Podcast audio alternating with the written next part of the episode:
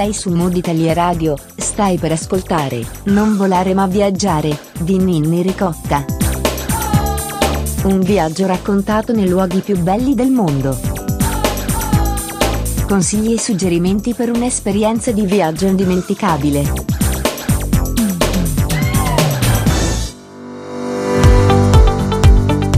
Benvenuti su Mood Italia Radio, io sono Nini Ricotta e questo è l'appuntamento settimanale con Non volare ma viaggiare, il format che ogni settimana ti fa viaggiare con la mente e visitare i luoghi più belli del mondo, accompagnati dal racconto di una guida speciale. Per rendere questo possibile, Non volare ma viaggiare ha intrapreso la collaborazione con l'associazione italiana Travel Blogger, un'associazione che nasce con l'intento di valorizzare e tutelare il ruolo del travel blogger sono raggiungibili all'indirizzo www.travelbloggeritalia.it. In questa puntata ritorna in veste di guida speciale la nostra amica Silvia Maggioni, travel blogger e socia dell'associazione. Con lei visiteremo il Quebec d'inverno perché già abbiamo fatto nella puntata precedente il Quebec, eh, anzi per chi se la fosse persa può riascoltarla sul canale Spotify di Mood Italia Radio, sul canale Spotify di Non Volare Ma Viaggiare. Bentornata Silvia, grazie per aver accettato ancora una volta l'invito di Mood Italia Radio e di condurci in questo viaggio virtuale. Buongiorno a tutti, ciao Ninni. Silvia, ricordiamo brevemente di dove sei e cosa fai. Rinfreschiamo la memoria agli ascoltatori. Allora, io, io sono in Brianza, a pochi chilometri da Milano, eh, lavoro nel mondo della comunicazione e e poi ho un blog che parlo e racconto di, di viaggi, eh, quasi prevalentemente nel Nord America, dico quasi perché ovviamente con, con, il Covid ho dovuto tarare un pochino gli ultimi, gli ultimi, le ultime trasferte, però generalmente il nostro focus è su Stati Uniti e Canada, in particolar modo sul Canada e proprio oggi parleremo del Canada, nello specifico del Quebec. Il tuo blog è raggiungibile all'indirizzo lostinfood.it, eh, ma gli esatto. ascoltatori come possono trovarti sui canali social? Allora, possono trovarmi su Facebook con uh, all'indirizzo silvia.lostinfood oppure su Instagram uh, s underscore lostinfood. Purtroppo Lost in Food me l'avevano già preso, non era libero. Ti definisci una viaggiatrice rigorosamente on the road. Eh, io ne approfitto per, assuta- per, salutare il tuo compagno di viaggio e di vita Alessandro che gestisce con te. esatto, eh, che oggi non è qua con, con me. E eh vabbè, eh, niente, lo salutiamo ugualmente. Eh, tu sei eh, appassionata di Nord America, come dicevi, in particolare del Canada, al punto che dal 2018 siete diventati brand ambassador di Air Canada Italia. Eh, siete gli ideatori del primo Temporary Restore in Italia, tutto canadese, e mh, mm, mi dicevi fuori onda che state organizzando degli eventi. Eh, ci vuoi dire qualcosa su questo prima di addentrarci nel viaggio? Eh, anche quest'anno tornerà il temporary store di, di Air Canada, quindi stiamo lavorando per uh, riaprire la famosa casetta in Canada dove ci saranno dei prodotti canadesi ovviamente, quello principe lo sciroppo d'acero, ma avremo anche qualche novità come il panettone allo sciroppo d'acero e racconteremo, trasmetteremo ancora quella che è la, la cultura di un paese per molti ancora un po' sconosciuta perché dietro il mondo dello sciroppo d'acero in realtà ci sono tante cose che sono belle da raccontare, oltre a un prodotto da, da assaggiare.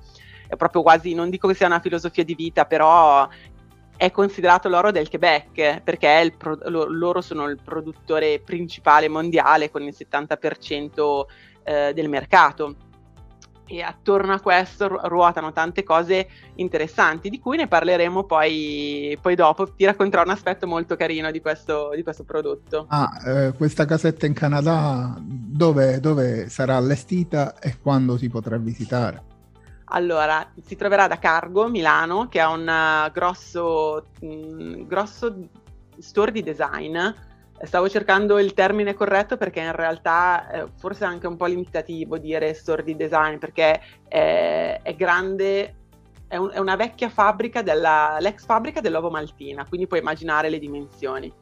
E posto su quattro piani, posto su quattro piani e con, uh, con tantissime cose all'interno che spaziano da, appunto, da oggetti per la casa, ma anche oggettistica molto particolare. Noi saremo all'esterno di questa, di questa ex fabbrica con la nostra casetta tutta rossa, eh, circondata da degli alberelli e dentro tutti, tutti, i vari prodotti. E ci saremo anche io e Alessandro. Io principalmente nel weekend, Alessandro anche gli altri giorni, saremo eh, da cargo per tre settimane, dal 3 dicembre al 23 dicembre, come, come date. Ci guiderai in un itinerario di 7-10 giorni.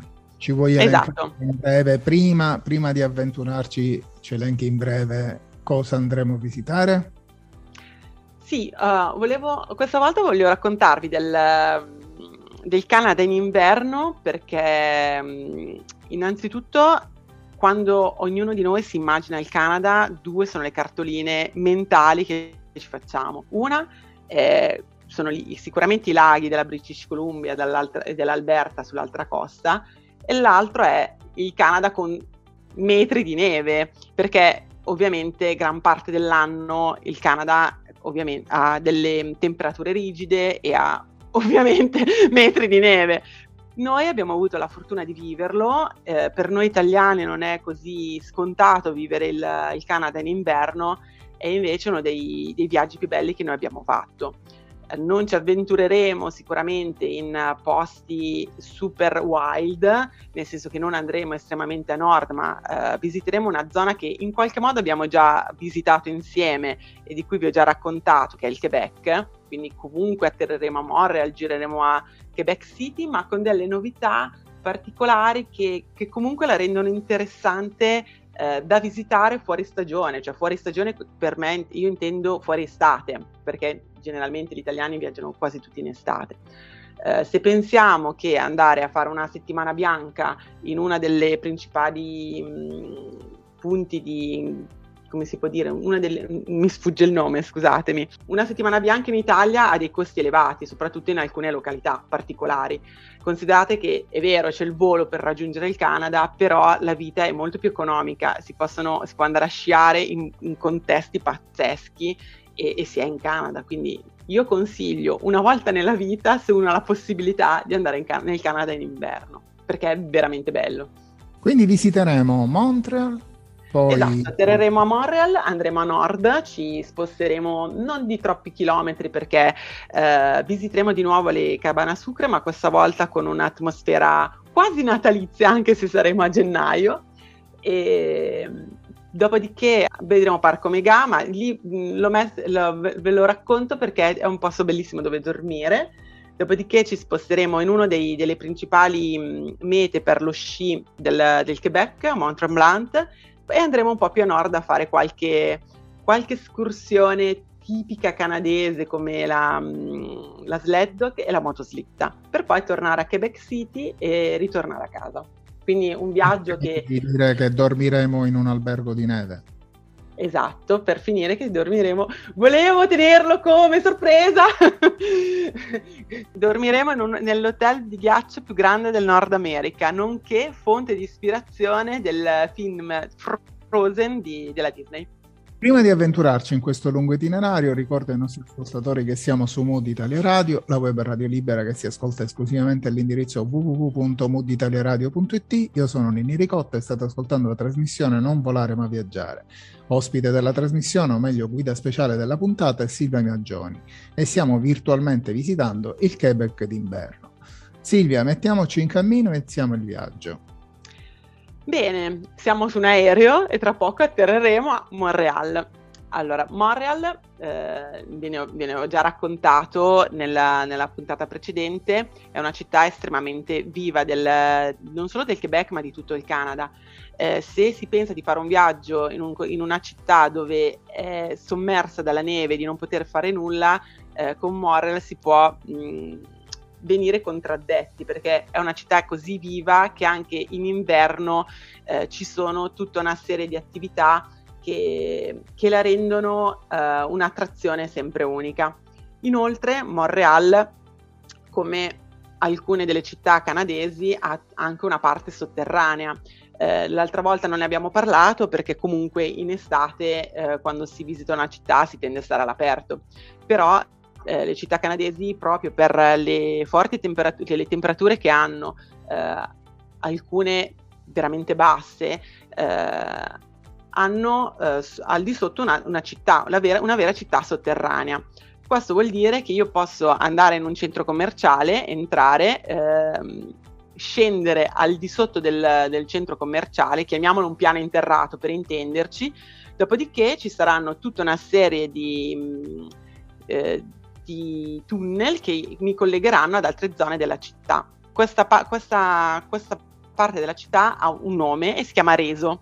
Eh, tant'è che se voi arrivate a Montreal e recuperate una cartina, eh, vedrete che eh, gran parte della città è colorata di blu. Quel blu indica che è la città sotterranea, quindi io posso pensare di andare a visitare eh, un'attrazione e verificare se eh, fa parte, se posso arrivare tramite la città sotterranea del, del, Quebec, invece che spostarmi su strade magari un pochino ghiacciate o comunque con, uh, con, l'incombenza della neve che è sempre molto bella, però magari a volte può anche uh, per noi che non siamo abituati essere poco gestibile.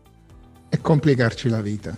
Esatto, e complicarci la vita. Noi eh, quando siamo andati a Montreal abbiamo incontrato una bufera di neve, però è stato comunque lo stesso molto bello. Sicuramente parcheggiare o comunque girare in auto con, uh, perché comunque ci siamo anche spostati in auto con, uh, durante, durante, il nostro soggiorno, non è stato semplicissimo. Uh, quindi poi ci siamo, appo- abbiamo, appog- ci siamo appoggiati a quella che era la città sotterranea, che comunque siccome siamo in, um, come si dice, in Canada, ricordatevi che eh, non, non, sempre tutto è aperto come da noi in, uh, nel weekend, quindi durante il weekend magari qualcosina nel reso è chiuso, però resta comunque molto interessante perché mentre si passa da una zona all'altra si possono trovare anche dei murales piuttosto che dei, delle fontane, piuttosto che, sembra strano, però effettivamente così, piuttosto che anche dei eh, delle opere di, di, artisti che adesso mi sfugge il nome come vengono realizzate. Però è, molto, è davvero molto interessante. Dopodiché le attrazioni principali di Montreal sono, rimangono sempre le stesse. Eh, c'è Notre Dame da vedere sia di giorno che di sera, con uh, lo spettacolo di luci, uh, c'è il centro storico, c'è Rue Saint Paul che assomiglia sempre, al, um, che assomiglia sempre a, a Parigi. Uh, sem- ha sempre un fascino, come si può dire, diverso ogni volta che si visita questa città. Anche io l'ho vista più volte, l'ho vista in estate, l'ho vista in inverno, l'ho vista in primavera e ogni volta comunque ha portato qualcosa di diverso. Ricordiamo che c'è anche da visitare la torre dell'osservatorio, che è la più alta in assoluto, siccome ha un'inclinazione di 45 gradi, è la torre inclinata più alta del mondo. Là sopra c'è un panorama fantastico, si gode della città è, è una vista a 360 gradi. Concordo, noi siamo, pri- abbiamo, siamo saliti sulla torre la prima volta che siamo stati a Montreal e venne costruita per le Olimpiadi, se non ricordo male, o comunque legata allo sport, perché di fianco c'è, una, c'è uno stadio di fianco. Resta leggermente decentrata rispetto al centro storico, però vale la pena. Ha uno stile anni 70 che ha comunque un, un suo fascino. Dopodiché, volendo. Eh, non ci una... dobbiamo preoccupare di salire a piedi perché. No, no. c'è, c'è una funicolare di vetro. Eh, esatto. 50 persone alla volta, se non erro. Circa due minuti ti conduce alla vetta delle, delle... della torre. E quindi dopo aver visitato Montreal ci fermiamo giusto un giorno perché l'abbiamo già visitata. Generalmente chi affronta questo viaggio in inverno, secondo me, un po' il Canada l'ha già visto ci spostiamo verso nord e cominciamo ad, ad, esplorare quelle che sono un po' le zone un pochino, concedetemi il termine, un po' wild, e, entrando nelle cabane a sucre. A circa 40 minuti da Montreal c'è la sucrerie della Montagne, eh, ve ne avevo accennato anche di questa realtà la, la, scor- la, scorsa volta che ci siamo sentiti, abbiamo viaggiato insieme, ma ci tengo a ri- eh, riproporvela perché eh, ovviamente io ci sono stata anche in inverno e, ed è come arrivare a casa di Babbo Natale in realtà.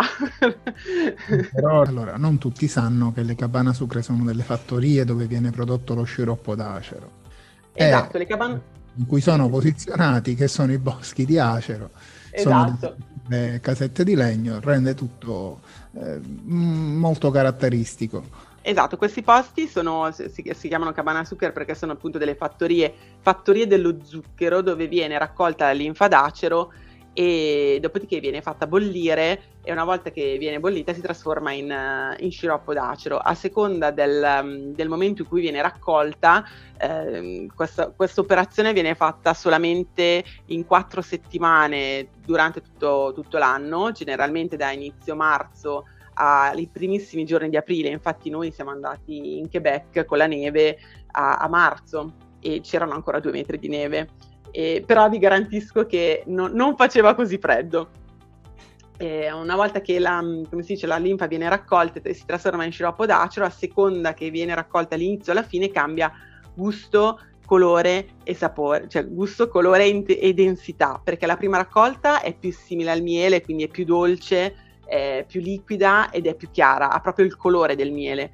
Più eh, si prosegue verso la fine della stagione, lo sciroppo d'acero sarà più scuro, più denso e il, e il gusto assomiglierà più al caramello. Eh, per il Quebec questo, mh, questo avvenimento della raccolta della linfa d'acero è una vera e propria festa perché le cabane a sucre aprono, generalmente durante l'anno sono chiuse, però questa in particolare, la Sucrerie della Montagna, è aperta tutto l'anno, è anche la più storica, infatti è riconosciuta come sito storico dal, dal Canada e quindi nel caso si può anche andare in estate, ma la, la, la cosa particolare di questa, di questa cabana a sucre è che è proprio immersa in una piccola foresta, ha una casa madre dove, una, una casa madre intendo la, la struttura centrale, dove generalmente si va a cena, eh, si può andare a cena anche se non si soggiorna lì perché si può anche dormire lì e eh, la cena viene fatta a base di sciroppo d'acero. Mangerete, si mangia praticamente con, a base di ricette storiche che possono essere la zuppa di cipolle, i, i fagioli in casseruola, il, il maiale e tutte ricette eh, realizzate da quelli che sono i, nel caso della Sucreria della Montagna era la mamma di Pierre, che il, Pierre è il proprietario, e a queste ricette voi potete aggiungere lo sciroppo d'acero, perché sopra il vostro tavolone avrete un, uh, un'enorme bottiglia di sciroppo d'acero con cui innaffiare il tutto e vi assicuro che se all'inizio penserete che la cosa è un po' strana, nel momento in cui l'assaggerete vi accorgerete che ma perché non l'ho assaggiato prima? Eh, ovviamente il dolce non può che essere eh, o il pancake o la, la, torta allo zucchero, che è effettivamente un po' dolce. è una sorta di crostata con uh, un, uh, un, ripieno di, di zucchero. Eh, resta un po' cremoso, però effettivamente è, è molto dolce. E durante questa, questa, raccolta dello zucchero, appunto, che si chiamano le temps de sucre, eh, ogni cabana a sucre offre ai visitatori come benvenuto un maple taffy, ovvero un lecca lecca allo sciroppo d'acero. Eh, troverete all'ingresso un ragazzo eh, davanti a ogni cabana a sucre, davanti a un enorme ceppo di legno scavato e riempito di neve, dove verserà sopra dello sciroppo d'acero caldo, liquido, e appena eh, questo sciroppo d'acero tocca la neve, voi girerete il bastoncino e si trasformerà in lecca lecca. Io, io sono, come si dice, queste cose mi fanno impazzire. uh, volevo anche fare un passo indietro e dirvi che questo viaggio in realtà lo potete fare eh, in tre mo- momenti diversi in Canada durante l'inverno. Ovviamente il Natale è tutto parato a Natale. Eh, a febbraio c'è il Carnaval du Québec, eh, una festa che ehm, generalmente si sviluppa a Quebec City e vi, racco- e ve ne parlerò quando arriveremo a Quebec City e questo eh, si svolge dal 4 al 13 febbraio. Oppure a marzo, mentre noi diamo il benvenuto a casa alla primavera e quindi siamo già proiettati in realtà a quella che è la bella stagione, si può volare comunque in Canada e vivere questa esperienza delle cabane a sucre. Non è una, un, un percorso ancora così conosciuto, eh, non esiste una mappa delle cabane a sucre, dovrete andarle a cercare voi, anch'io ho fatto molta ricerca per capire quale eh, fossero le più interessanti o comunque quelle che era, valeva la pena di, di, di, visitare perché la parte a nord di Montreal, la parte a sud e, e, la parte vicino a Quebec City è pieno di queste fattorie dello zucchero, però spesso e volentieri sono anche a conduzione familiare e non hanno magari la, la parte adibita al pubblico per, and- per, um, per, per andare a, a cena. Vi dico solo che c'è una cabana sucre che è la più famosa, eh, è posizionata un po' ai level, meno rustica rispetto alle altre, che mm, è del, del ristorante Pierre du Cochon. Quando apre la stagione, dico, perché bisogna prenotare ovviamente per tempo, vi dico solo che è aperta la stagione, dopo un'ora tutti i posti disponibili per andare a cena e a pranzo a questa cabana sucre sono esauriti, perché tutto il Quebec si riversa in, in queste fattorie per festeggiare la raccolta, perché per loro è il prodotto principe. Poi i menù variano da cabana sucre a cabana sucre, perché quella di Opio di Coscione è un vero e proprio, come si può dire, banchetto luculliano. Quella della sucreria della montagna, a cui sono stata io, è, è più semplice, più rustico e più tradizionale. E poi vi porto in un'altra cabana sucre, che in realtà è anche eh, raccoglie anche il, riproduce, scusatemi, anche il sidro di mele, Infatti è l'unica cabana che eh, viene denominata sia per il, il, il, succo di mele sia per lo sciroppo d'acero, che è la Bonté de la Pomme. Si trova sempre nella stessa zona della sucrerie della montagna, a un 30-40 minuti perché sono tutte nella zona, sono quasi tutte posizionate vicino. Non è propriamente immersa nel bosco, però ha un bosco sul retro dove poi ci si può perdere dopo, dopo il pranzo e anche in questo caso si può andare a, pra- a, a pranzo, però vi premetto che in questo caso dovrete mettere in conto almeno due o tre ore, tipo matrimonio. noi quando siamo arrivati e ci hanno accolto, noi pronti a, pre- a, fare un pranzo come si fa generalmente da noi, no? al massimo un'ora, te la prendi con calma, no? Ci accolgono e chiedono siete pronti a rimanere qui per almeno due o tre ore? Siamo rimasti un po' spiazzati, però è stato comunque molto interessante, vi assicuro che i piatti che sono arrivati erano qualcosa di fenomenale. Loro in particolar modo fanno questo waffle doppio, cioè un panino waffle con all'interno la mela, il prosciutto, il formaggio e lo sciroppo d'acero. Noi non siamo riusciti a, finirne, a finirle tutti e due, ma era un qualcosa di eccezionale. Tu non sei abituata perché sei del nord, noi io che sono... tre ore li conosciamo. Quindi puoi andare nelle cabane a sucre. Bravissima. Però sarei curiosa di vedere come il, il tuo gusto siciliano in rapporto al gusto del nord, come, come, se ti può piacere, ecco, perché voi comunque avete dei sapori particolari. Personalmente troppo dolce. Eh, credo che sia tutto legato allo sciroppo d'acero, quindi molto dolce. No, allora su questo vorrei contraddirti perché è vero che c'è lo sciroppo d'acero e ti devo anche confessare che in realtà nel, primo, nel mio primo viaggio in Canada io non amavo lo sciroppo d'acero, l'avevo assaggiato una volta e non mi era particolarmente piaciuto.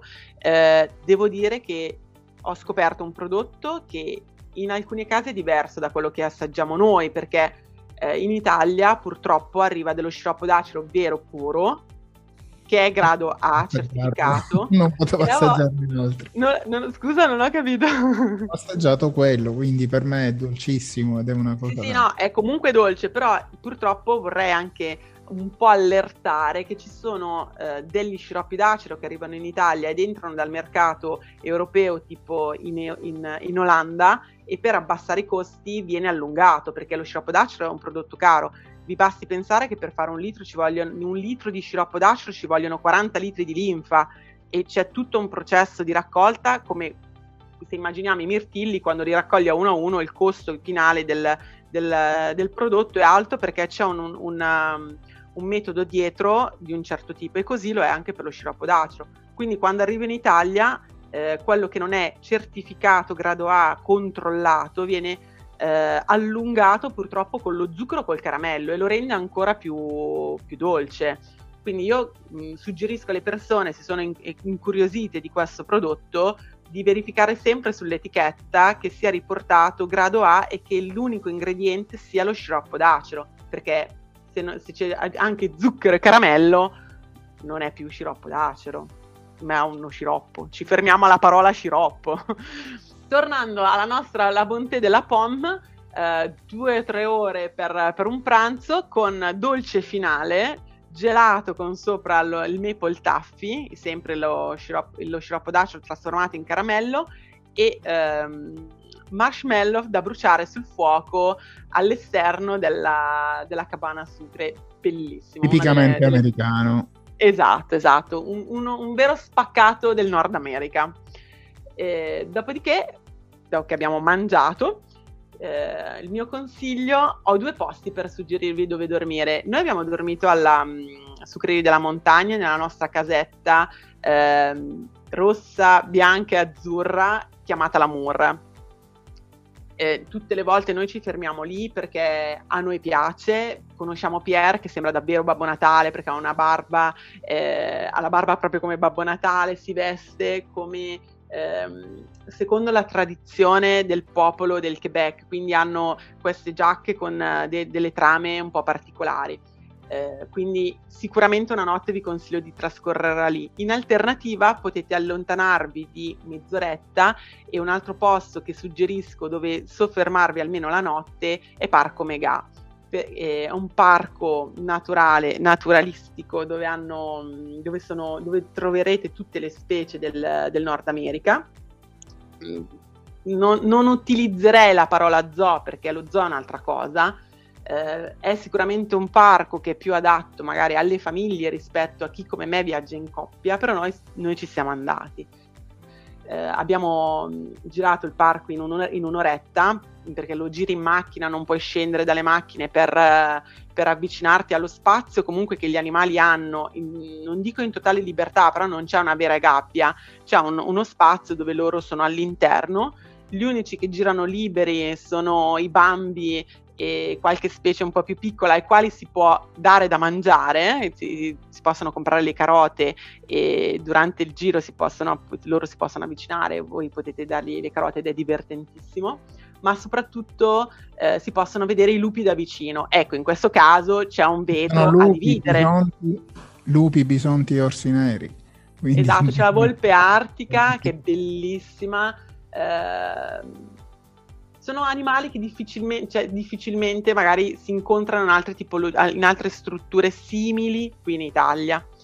E la cosa carina appunto è avere questa formula di, dare, di poter dare loro il cibo ma soprattutto vedere, vedere, da vicino i lupi è qualcosa di emozionante. C'è un vetro che vi dividerà da loro potrete vederli sia eh, nella visita ma se vi fermerete a dormire la novità di, di Parco Mega è che hanno fatto queste cabin con enormi vetrate, quindi voi vi sveglierete e dall'altra parte del vetro vedrete questi enormi cuccioloni che sembrano indifesi, però non, non sono propriamente indifesi, ma sono bellissimi. Io per fortuna, per fortuna, c'è una parete divisoria, quindi. Eh, sì, c'è una parete divisoria. Vabbè, la, la cabin è all'interno del parco, una parte dà su, sui lupi e ovviamente l'altra parte no eh, ma sono qualcosa di, di estremamente particolare. Io non, non ho, ho, dormito in realtà nella tenda TP eh, in mezzo alla foresta, ovviamente in tutta la sicurezza possibile perché gli animali erano da un'altra parte, ma è sempre una zona del parco e adesso ci sono invece queste casette di legno con queste vetrate che sono qualcosa di pazzesco. Io personalmente non vedo l'ora di, di testare anche questo. Eh, dopodiché lasciato questa avventura ah, tra animali e cibo. Vediamo quanti giorni sono passati?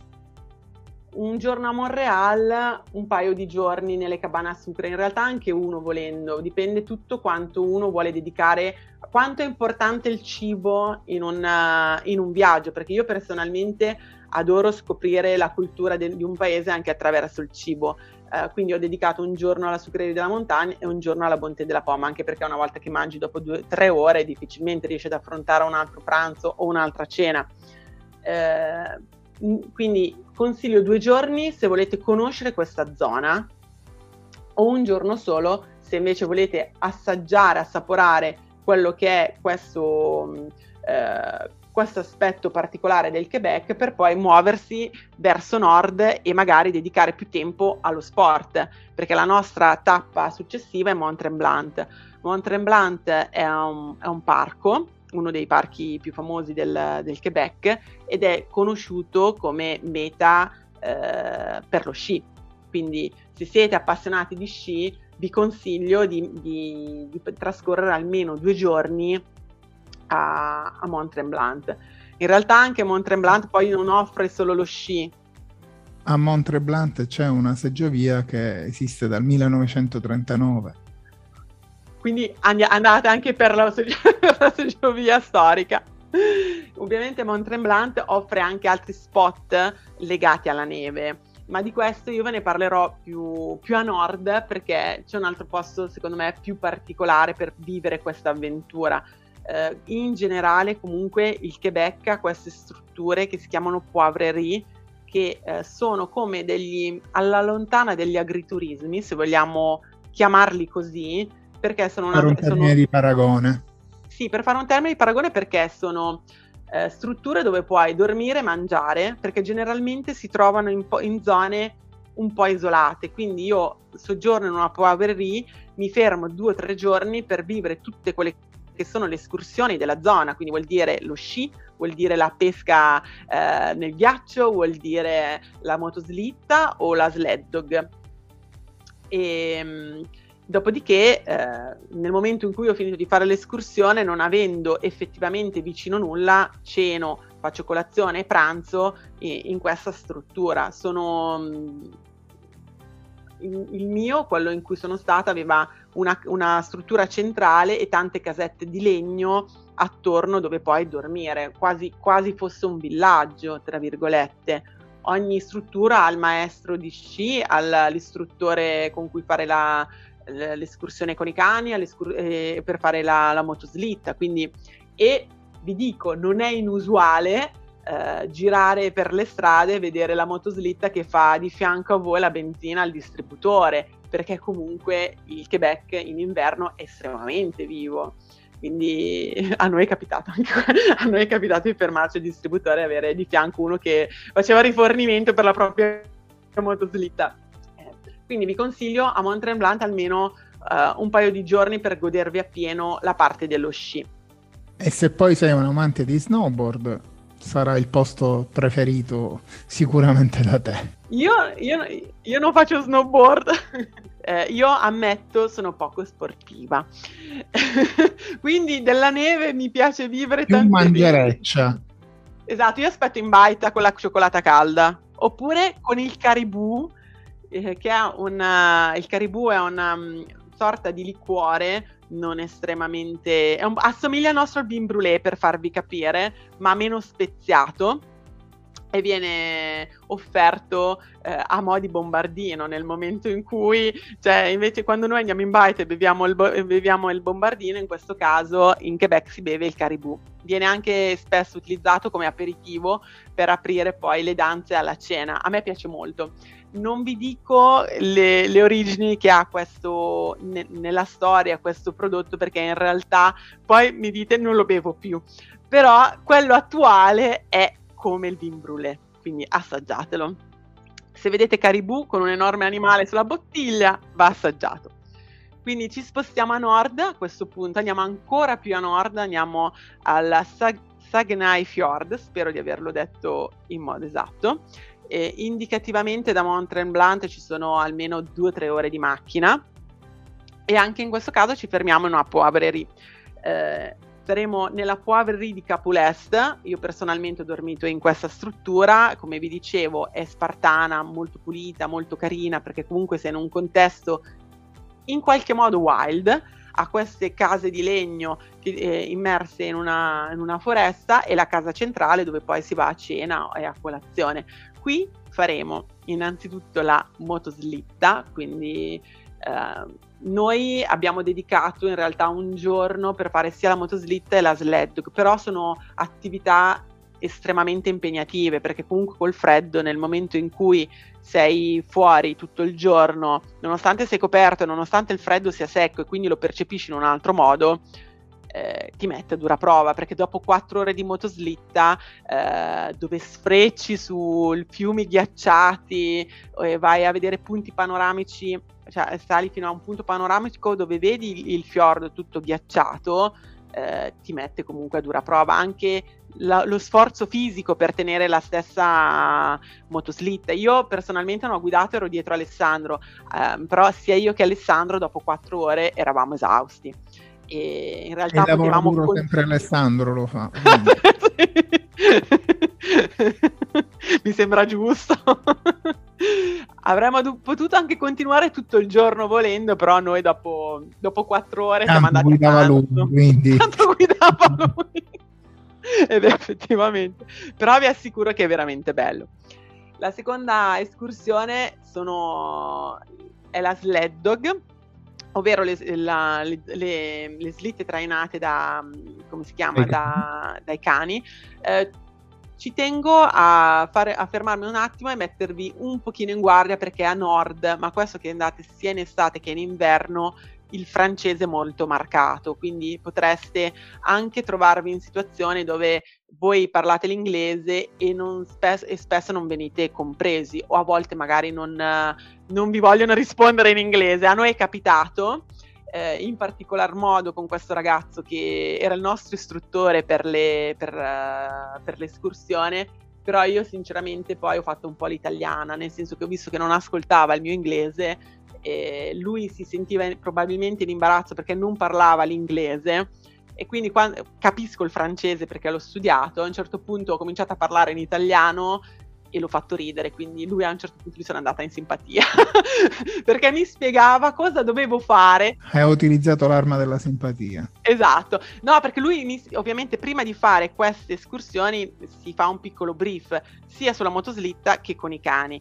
Ora, eh, i cani sono comunque lupi, cioè non sono cagnolini, bisogna anche da- saperli, non di- cioè questo non vuol dire che sono aggressivi, però bisogna dare a loro dei, dei, comandi, sia per correre, sia per fermarli, sia per curvare. Quindi a un certo punto quando Dominique disse in francese il tombé, io ho detto no guarda il tombé non esiste, io non cado nella neve con Alessandro che guida, quindi io salgo con te. Quindi io ho lasciato Alessandro con qualcun altro e sono andata con Dominique ed ero anche davanti a tutti perché fai il, l'escursione generalmente sono in 5-6 slitte. Uh, ogni slitta ha la persona che sta seduta viene, consider- viene chiamata la, la, principessa e la persona che guida che è dietro che dà i comandi ai cani però se i cani fanno una curva a gomito eh, sfrecciando e tu non sei riuscito a tenerli, può anche essere che comunque vai un po' fuori pista. E io ho detto no, cioè sinceramente no. Quindi io sono andato davanti e Ale è stato dietro. Allora, diciamo, la mia piena solidarietà ad Alessandro a lavorare.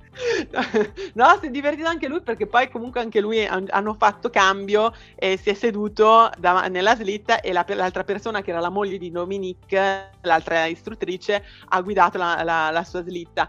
Io invece sono stata tutto il tempo seduta, mi sono goduta il panorama, ho fatto un sacco di foto, però è stato bellissimo lo stesso. Adesso io consiglio di fare anche l'esperienza di, di maneggiare la slitta. Io personalmente non l'ho voluta fare perché un po', non, non, per terrore, ma perché mi volevo godere il, l'esperienza in un altro modo. Alessandro si è divertito a guidare la, la slitta. Con... I suoi cani erano un po' agitati, eh? i suoi cani erano un po' agitati però questi cuccioloni quando arrivi che ti, ti accolgono, che non, non, vedono l'ora di giocherellare con te, sono, sono veramente belli. Io sarei rimasta lì in realtà tutta la giornata con loro. Ma non contenti dopo questa escursione che si può fare sia di giorno o per i più avventurosi di notte nelle foreste del nord del Quebec, non contenti siamo andati a fare due ore di camminata una, nella neve che ormai a marzo era morbida e quindi si, non dico che si stava per sciogliere, però camminavi e sprofondavi nella, eh, nella neve, due ore di camminata per andare a vedere il faro di Capulest che è davanti al, in quel caso ad un fiordo ghiacciato e dove si aspetta che passi lo, spacca, lo spaccaghiaccio per, come si dice, per poter rivivere, come si può dire, per poter navigare, concedetemi il termine, le, le acque. Quindi siamo arrivati davanti a questa distesa di ghiaccio immensa con questo piccolo faretto eh, abbiamo fatto miliardi di foto e poi siamo tornati esausti nella, alla nostra Poivrerie.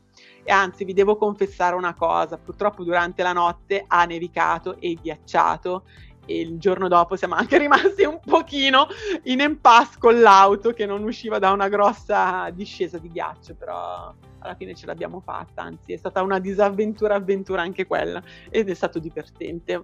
in quel momento una disavventura paurosa. Però. sì, sì, adesso lo racconto con, uh, con, con, simpatia, però effettivamente avevamo un appuntamento a Quebec City e siamo, ci siamo alzati all'alba con uh, il proprietario che diceva non vi preoccupate, domani è tutto ok qua, no? Purtroppo non hanno previsto che ha ghiacciato tutto e siccome la Provaverie non ha una strada asfaltata è stato un po', un po' un'avventura, però è stato divertente. Dominique poi ci continuava a salutare ogni volta che ci incontrava per portare avanti e indietro gli ospiti, quindi eh, è, è, stato bello anche quello. Gli sono andata in simpatia dopo il tombé, non, si, non se ne parla. il tombé sarebbe se lui cade, eh, volevo, volevo specificare questo. Esatto. Eh, quindi, Silvia, eh, rimangono pochi minuti, quindi va bene. Allora ci spostiamo a sud, torniamo verso nostro, eh, la nostra città dove ripartiremo, a, in questo caso Quebec City, però prima ci faccia, facciamo una, una, pausa a metà strada, consiglio un giorno. Uh, per dormire alla Reper Boreal, che una, sono delle casettine di legno uh, con in realtà, turistico delle teeny house, quindi delle casettine piccole famosissime nel Nord America dove hanno la parete completamente di, di vetro e quindi si dorme in questo contesto molto naturale eh, in una foresta, che è ancora più bello rispetto agli altri posti in cui vi ho, vi ho suggerito. Eh, da qui vi, vi, fermate giusto per la notte per vivere questa esperienza, prendendovi il tempo per godervi l'esperienza.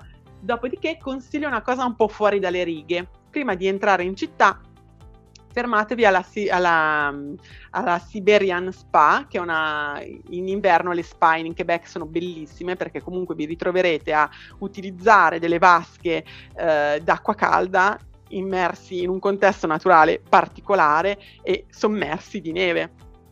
Quindi prendetevi davvero una giornata di decompressione da tutte le attività che avete fatto, che sarà rigenerante. Dopodiché ripartite per Quebec City, dove eh, la città, se arriverete, cioè se farete questo viaggio a febbraio, sarà popolata di sculture di ghiaccio, perché il Carnaval du Québec è famoso per le sculture di ghiaccio. Se invece arriverete come me a marzo, troverete comunque una città mh, sommersa dalla neve. Vi consiglio sempre di assaggiare le poutine e le patatine con lo sciroppo d'acero alle Chic Shack vicino al Frontenac. Dobbiamo fare mancare lo sciroppo d'acero. Esatto, esatto. Eh, ma soprattutto davanti al Frontenac, che è questo hotel, l'hotel più fotografato al mondo, perché in realtà sembra un, un castello, ma è un hotel che dà sul San Lorenzo, che è il, il, il, il corso d'acqua davanti al, al Frontenac, c'è un... Um, viene praticamente tutti, tutti gli inverni viene costruito uno slittino, quindi voi avrete la possibilità di salire su uno slittino storico e di scendere in, in picchiata, tra virgolette, davanti all'hotel. Ha un nome, se non mi ric- ha un nome particolare, che io mi confondo sempre, eh, ma se cercate slittino storico Quebec City inverno e poi sarete circondati dalle lucine, da una vista pazzesca, cioè dovete farlo, dovete, è una cosa... Io sognavo Quebec City solo per fare lo slittino davanti al Frontenac. Un'altra cosa che consiglio assolutamente di fare a Quebec City in questo periodo è di, far, di, di prendere il traghetto e di fare la traversata fino a Levis dall'altra parte della sponda sono 20 minuti di traghetto, ma troverete il San Lorenzo tutto ghiacciato, quindi navigherete sentendo queste lastre di ghiaccio, vi sembrerà quasi di essere un pochino al Polo Nord. Noi l'abbiamo fatto, è stato comunque molto bello. Eh, l'abbiamo fatto in entra- anche in entrata venendo da Levis a Quebec City. Vicino a Quebec City Ehm, ci sono due cose da non perdere, un'altra cabana a sucre a 20 minuti da, a sud di Quebec City, eh, che è la stessa cabana a sucre della sucreria della montagna, ma si chiama cabana Pierre. Questa è ancora più dispersa nella neve, ancora più wild e ha una sala centrale con il, un enorme camino dove si pranza o si cena attorno. Vi consiglio di assaggiare l'ore, l'Orel de Cris, detto in francese, sono, sarebbero eh, delle, sono come delle è il grasso di maiale fritto. A me non part- personalmente non piace, però è, di, è, uno dei piatti tipici da assaggiare in, in questo periodo in Quebec. Quindi, Pesante pesante. particolare, particolare. Allora, io non amo, non amo, il gusto forte di carne, quindi a me non è piaciuto, però un, a, a, molti piace e comunque secondo me bisogna assaggiare sempre per potersi rendere conto di quelli che sono i sapori del, del territorio. E per chiudere il nostro viaggio, a 20 minuti da Quebec City, l'Hotel de Glace. L'hotel di Quello che volevi conservare quello per la fine, esatto, l'hotel di ghiaccio più grande del Nord America è visitabile anche se non dormite all'interno dell'hotel perché ci sono delle visite, potete entrare fino a un certo orario, dopodiché viene chiuso ed è adibito solo a chi dorme all'interno dell'hotel. Ogni anno viene ricostruito, la struttura esterna rimane uguale, ma le, le camere interne vengono cambiate tutte le volte perché ci sono degli artisti che scolpiscono le pareti con soggetti diversi All'interno c'è anche una, una chiesa dove ci si può sposare, c'è sempre ovviamente di ghiaccio, c'è il bar tutto di ghiaccio dove si può consumare il drink e, e, c'è anche uno scivolo dove poter scendere qua e là sempre per divertirsi, ci sono de- delle sculture di ghiaccio. Dormire all'Hotel de Glace cosa vuol dire? Vuol dire che a un certo punto la struttura rimane vuota, solo chi dorme, ci sono, non ci sono tantissime camere, potete fare l'hot tub sotto le stelle, l'hot tub è la, la tinozza d'acqua calda con le bollicine, quindi noi l'abbiamo fatta mentre nevicava, dopodiché potete fare dei corsi per scolpire il ghiaccio, consumare il vostro welcome drink al, al bar dell'hotel di ghiaccio e, e poi dovete essere, verrete briefati per dormire all'interno dell'hotel perché in realtà avrete a disposizione una struttura vicina una vera camera, perché non, magari non tutti eh, riescono ad affrontare la notte in un hotel di ghiaccio mh, mm, o perché magari a un certo punto se vuoi non stare più lì devi avere un altro punto d'appoggio e anche le valigie vengono lasciate in questa camera.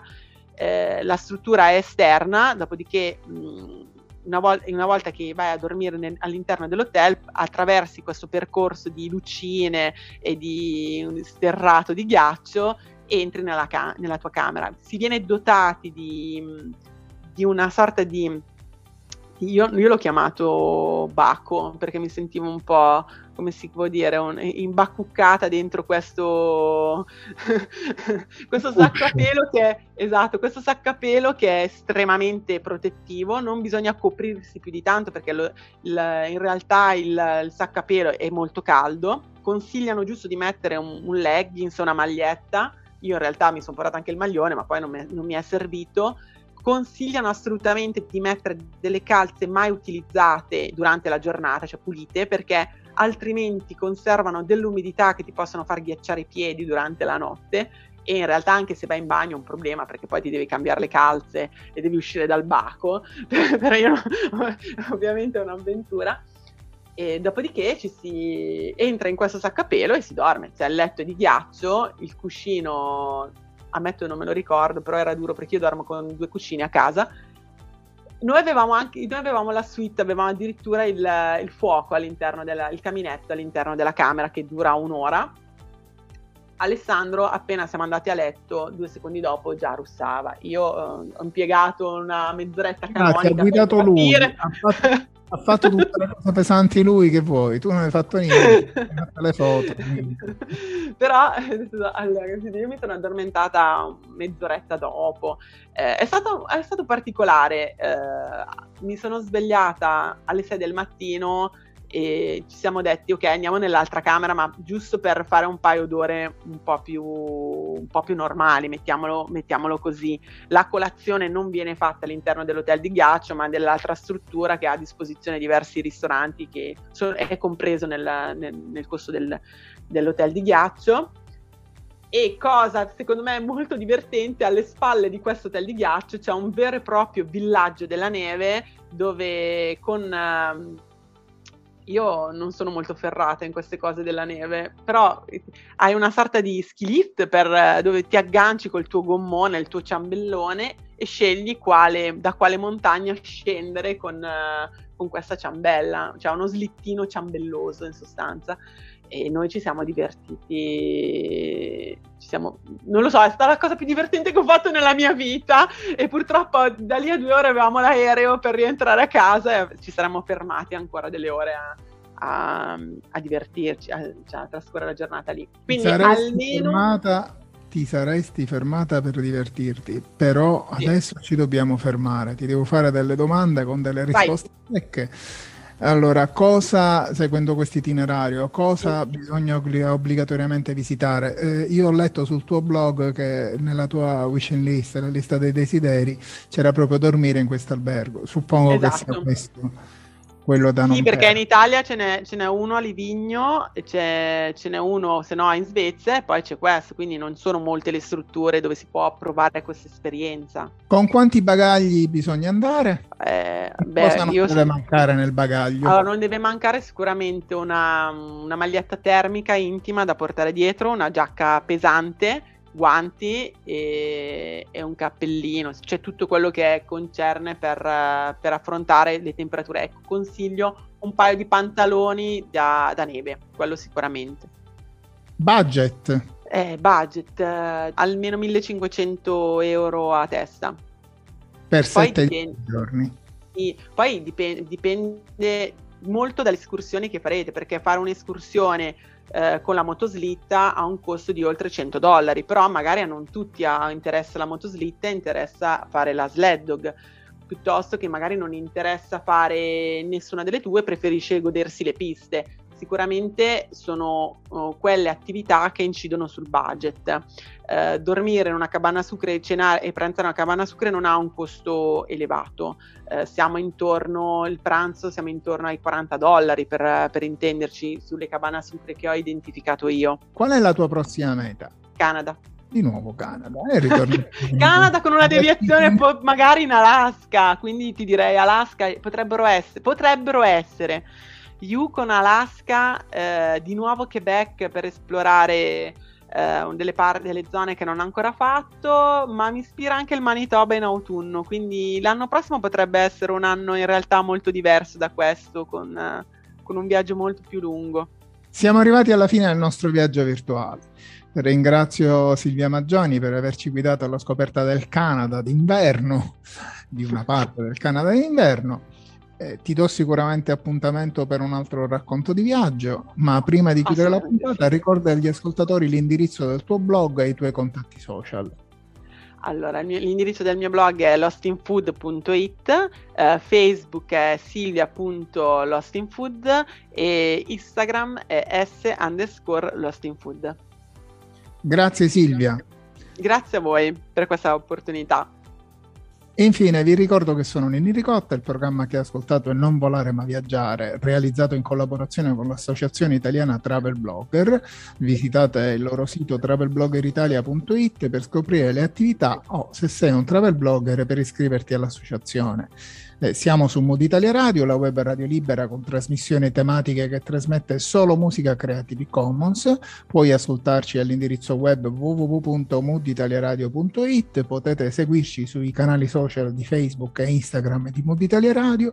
Potete riascoltare le puntate dei programmi sul canale Spotify di Mood Italia Radio o se volete riascoltare questo viaggio e i tanti viaggi che facciamo sul canale Spotify di Non Volare ma Viaggiare. Buona continuazione, restate all'ascolto e all'appuntamento alla prossima puntata con una nuova esperienza di viaggio. Segui il tuo mood, segui Mood Italia Radio. Ciao!